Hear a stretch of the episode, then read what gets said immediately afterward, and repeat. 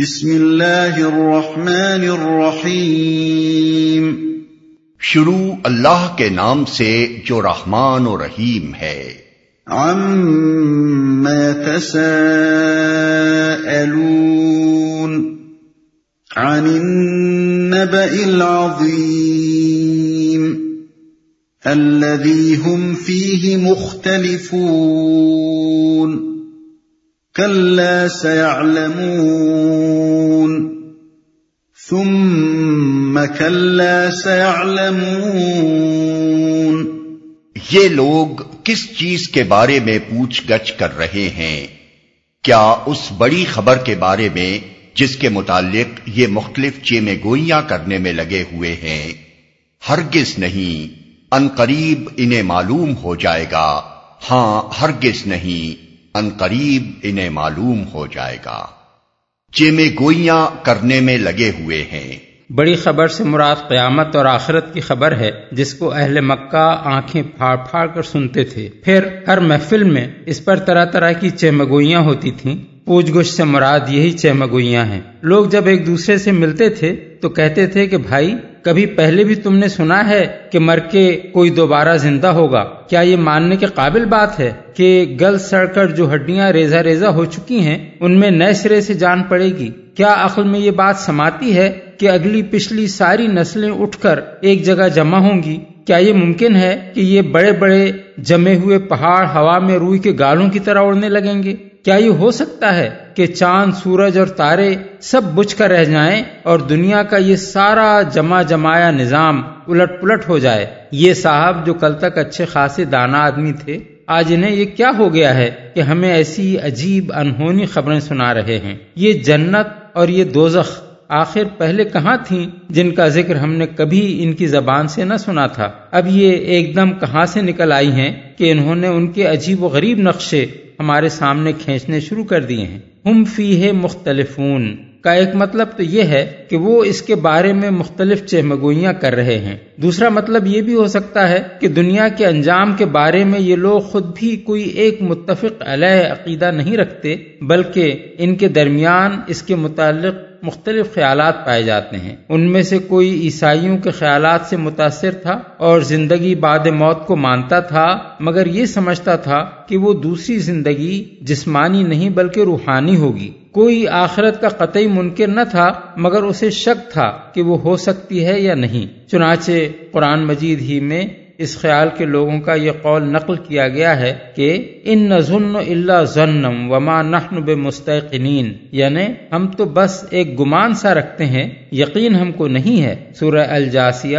آیت اکتیس۔ اور کوئی بالکل صاف صاف کہتا تھا کہ انہیا اللہ حیات دنیا وما نحن بے مبعوثین یعنی جو کچھ بھی ہے، بس ہماری یہی دنیا کی زندگی ہے اور ہم ہرگز مرنے کے بعد دوبارہ نہ اٹھائے جائیں گے۔ سورہ الانام آیت انتیس۔ پھر کچھ لوگ ان میں سے دہریے تھے اور کہتے تھے کہ ماں ہیا اللہ حیات دنیا نمو تو و نحیا، و ماں یوہل کنا تہر یعنی زندگی بس یہی ہماری دنیا کی زندگی ہے، یہی ہم مرتے اور جیتے ہیں۔ اور گردش ایام کے سوا کوئی چیز نہیں جو ہمیں ہلاک کرتی ہو۔ سورہ الجاسیہ، آیت چوبیس۔ اور کچھ دوسرے لوگ دہریے تو نہ تھے، مگر دوسری زندگی کو ناممکن قرار دیتے تھے۔ یعنی ان کے نزدیک یہ خدا کی قدرت سے خارج تھا کہ وہ مرے ہوئے انسانوں کو پھر سے زندہ کر سکے۔ ان کا قول تھا میں اضام وحی رمیم یعنی کون ان ہڈیوں کو زندہ کرے گا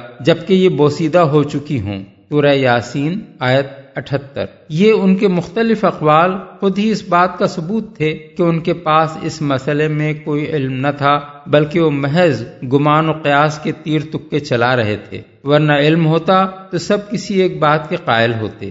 ہرگز نہیں۔ یعنی آخرت کے متعلق جو باتیں یہ لوگ بنا رہے ہیں سب غلط ہیں۔ جو کچھ انہوں نے سمجھ رکھا ہے وہ ہرگز صحیح نہیں ہے۔ انہیں معلوم ہو جائے گا۔ یعنی وہ وقت دور نہیں ہے جب وہی چیز حقیقت بن کر ان کے سامنے آ جائے گی جس کے بارے میں یہ فضول چہمگوئیاں کر رہے ہیں۔ اس وقت انہیں پتہ چل جائے گا کہ رسول نے جو خبر ان کو دی تھی وہی صحیح تھی اور قیاس و گمان سے جو باتیں یہ بنا رہے تھے ان کی کوئی حقیقت نہ تھی۔ ألم نجعل الأرض مهادا والجبال أوتادا وخلقناكم أزواجا وجعلنا نومكم سباتا وجعلنا الليل لباسا وجعلنا النهار معاشا وبنينا فوقكم سبعا شدادا وجعلنا سراجا وهاجا وانزلنا من المعصرات ماء ثجاجا لنخرج به حبا ونباتا وجنات الفافا کیا یہ واقعہ نہیں ہے کہ ہم نے زمین کو فرش بنایا اور پہاڑوں کو میخوں کی طرح گاڑ دیا اور تمہیں مردوں اور عورتوں کے جوڑوں کی شکل میں پیدا کیا اور تمہاری نیند کو باعث سکون بنایا اور رات کو پردہ پوش اور دن کو معاش کا وقت بنایا اور تمہارے اوپر سات مضبوط آسمان قائم کیے اور ایک نہایت روشن اور گرم چراغ پیدا کیا اور بادلوں سے لگاتار بارش برسائی تاکہ اس کے ذریعے سے غلہ اور سبزی اور گھنے باغ اگائیں۔ زمین کو فرش بنایا۔ زمین کو انسان کے لیے فرش یعنی ایک پرسکون قیام گاہ بنانے میں قدرت و حکمت کے جو کمالات کار فرما ہیں ان پر اس سے پہلے تفہیم القرآن میں متعدد مقامات پر تفصیلی روشنی ڈالی جا چکی ہے۔ معاش کا وقت بنایا۔ یعنی رات کو اس غرض کے لیے تاریخ بنا دیا کہ اس میں تم روشنی سے محفوظ رہ کر زیادہ آسانی کے ساتھ نیند کا سکون حاصل کر سکو۔ اور دن کو اس مقصد سے روشن بنایا کہ اس میں تم زیادہ سہولت کے ساتھ اپنی معاش کے لیے کام کر سکو۔ زمین پر باقاعدگی کے ساتھ مسلسل رات اور دن کا الٹ پھیر کرتے رہنے کے بے شمار فوائد میں سے صرف اس ایک فائدے کی طرف اشارہ یہ بتانے کے لیے کیا گیا ہے کہ یہ سب کچھ بے مقصد یا اتفاق نہیں ہو رہا ہے، بلکہ اس کے پیچھے ایک بڑی حکمت کام کر رہی ہے، جس کا براہ راست تمہارے اپنے مفاد سے گہرا تعلق ہے۔ تمہارے وجود کی ساخت اپنے اندر سکون و راحت کے لیے جس تاریکی کی طالب تھی، وہ رات کو، اور اپنی معیشت کے لیے جس روشنی کی طالب تھی، وہ دن کو مہیا کی گئی ہے۔ تمہاری ضروریات کے عین مطابق یہ انتظام خود اس بات کی شہادت دے رہا ہے کہ یہ کسی حکیم کی حکمت کے بغیر نہیں ہوا ہے۔ سات مضبوط آسمان قائم کیے۔ مضبوط کا لفظ اس معنی میں استعمال کیا گیا ہے کہ ان کی سرحدیں اتنی مستحکم ہیں کہ ان میں ذرہ برابر تغیر تبدل نہیں ہونے پاتا اور ان سرحدوں کو پار کر کے عالم بالا کے بے شمار ستاروں اور سیاروں میں سے کوئی نہ ایک دوسرے سے ٹکراتا ہے نہ تمہاری زمین پر آ گرتا ہے۔ گرم چراغ پیدا کیا۔ مراد ہے سورج۔ اصل میں لز و حاج استعمال ہوا ہے جس کے معنی نہایت گرم کے بھی ہیں اور نہایت روشن کے بھی۔ اس لیے ترجمے میں ہم نے دونوں معنی درج کر دیے ہیں۔ اس مختصر سے فقرے میں اللہ تعالیٰ کی قدرت و حکمت کے جس عظیم الشان نشان کی طرف اشارہ کیا گیا ہے اس کا قطر زمین کے قطر سے ایک سو نو گنا اور اس کا حجم زمین کے حجم سے تین لاکھ تینتیس ہزار گنا زیادہ بڑا ہے۔ اس کا درجہ حرارت ایک کروڑ چالیس لاکھ ڈگری سینٹی گریڈ ہے۔ زمین سے نو کروڑ تیس لاکھ میل دور ہونے کے باوجود اس کی روشنی کا یہ حال ہے کہ انسان اگر برہنا آنکھ سے اس کی طرف نظر جمانے کی کوشش کرے تو اپنی بینائی کھو بیٹھے۔ اور اس کی گرمی کا حال یہ ہے کہ زمین کے بعض حصوں میں اس کی تپش کی وجہ سے درجہ حرارت ایک سو چالیس ڈگری فورن ہائٹ تک پہنچ جاتا ہے۔ یہ اللہ ہی کی حکمت ہے کہ اس نے زمین کو اس سے ٹھیک ایسے فاصلے پر رکھا ہے کہ نہ اس سے بہت قریب ہونے کے باعث یہ بے انتہا گرم ہے اور نہ بہت دور ہونے کے باعث بے انتہا سرد۔ اسی وجہ سے یہاں انسان، حیوان اور نباتات کی زندگی ممکن ہوئی ہے۔ اسی سے قوت کے بے حساب خزانے نکل کر زمین پر پہنچ رہے ہیں جو ہمارے لیے سبب حیات بنے ہوئے ہیں۔ اسی سے ہماری فصلیں پک رہی ہیں اور ہر مخلوق کو غذا بہم پہنچ رہی ہے۔ اسی کی حرارت سمندروں کے پانی کو گرم کر کے وہ بھاپیں اٹھاتی ہے جو ہواؤں کے ذریعے سے زمین کے مختلف حصوں پر پھیلتی اور بارش کی شکل میں برستی ہیں۔ اس سورج میں اللہ نے ایسی زبردست بھٹی سلگا رکھی ہے جو اربوں سال سے روشنی حرارت اور مختلف اقسام کی شعائیں سارے نظام شمسی میں پھینکے چلی جا رہی ہے۔ گھنے باغ اگائیں۔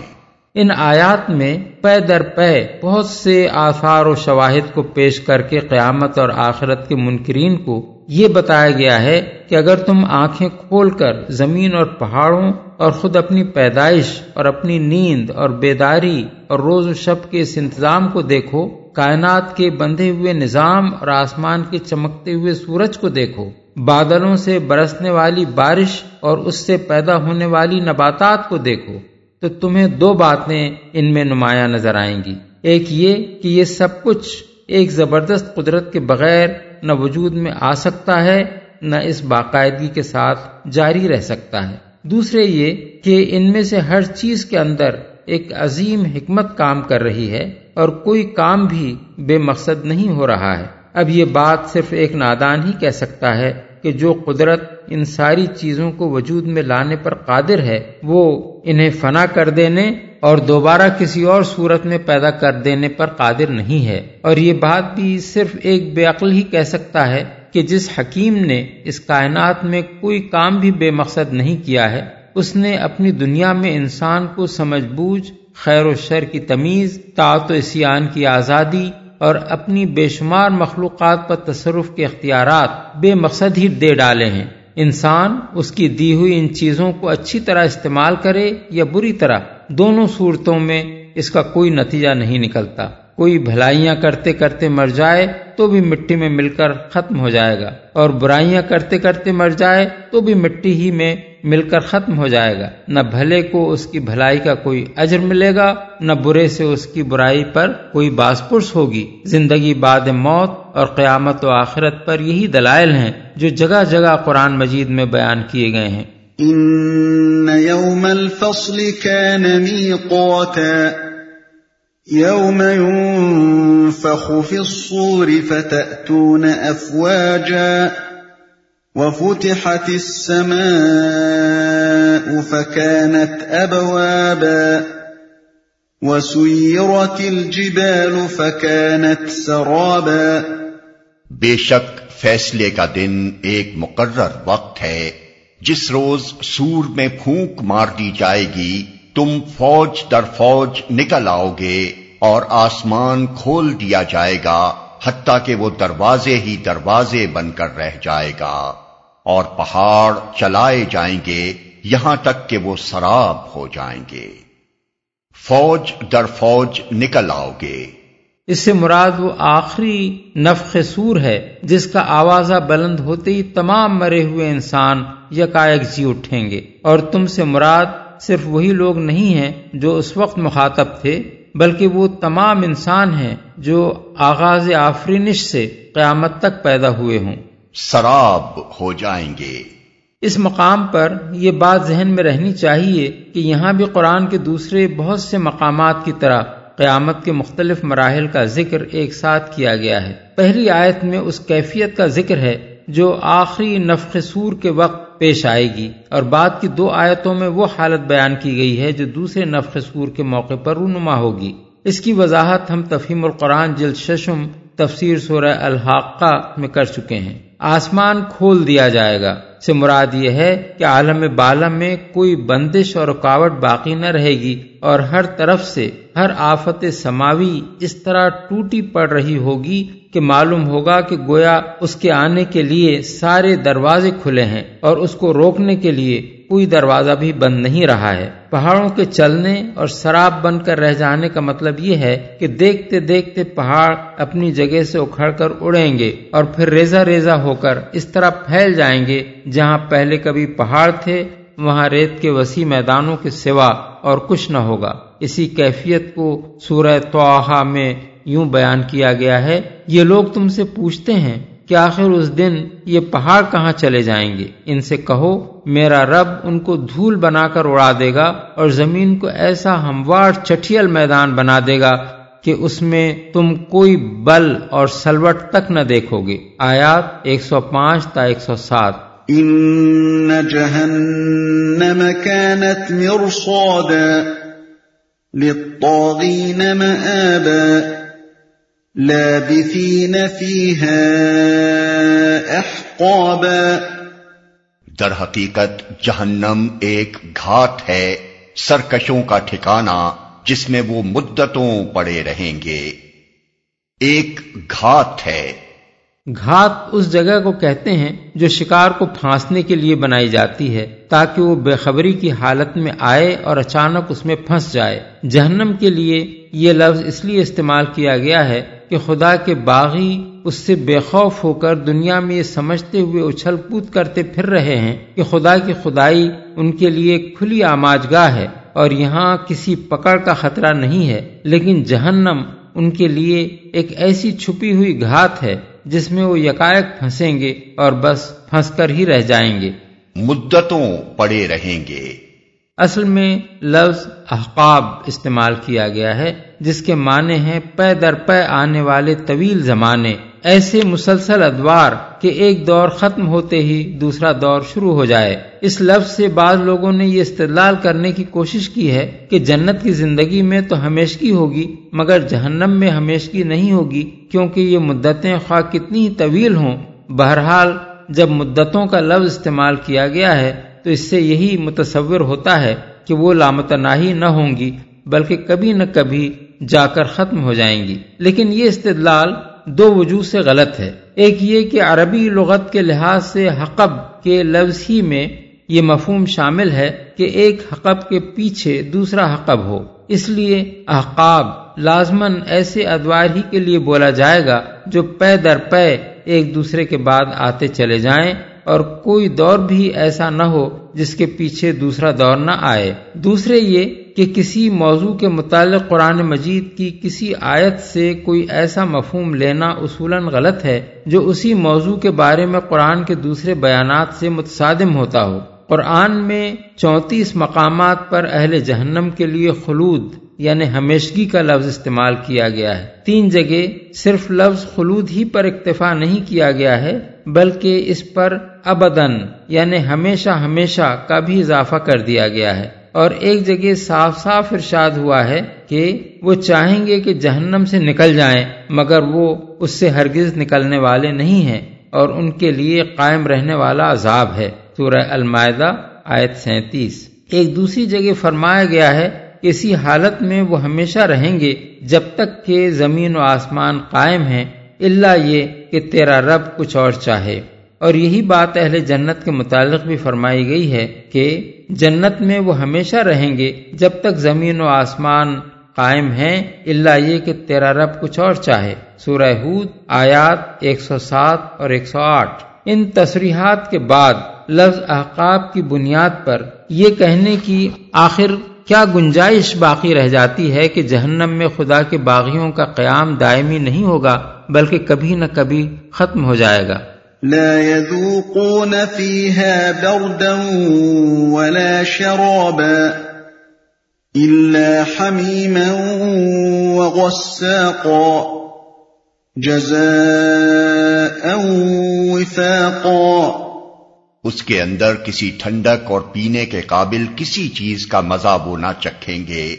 کچھ ملے گا تو بس گرم پانی اور زخموں کا دھومن۔ ان کے کرتوتوں کا بھرپور بدلا زخموں کا دھون اصل میں لفظ غساق استعمال ہوا ہے، جس کا اطلاق پیپ لہو، کچ لہو اور آنکھوں اور کھالوں سے بہنے والی ان تمام رتوبتوں پر ہوتا ہے جو شدید تعزیب کی وجہ سے بہ نکلتی ہوں۔ اس کے علاوہ یہ لفظ ایسی چیز کے لیے بھی بولا جاتا ہے جس میں سخت تعفن اور سڑاند ہو۔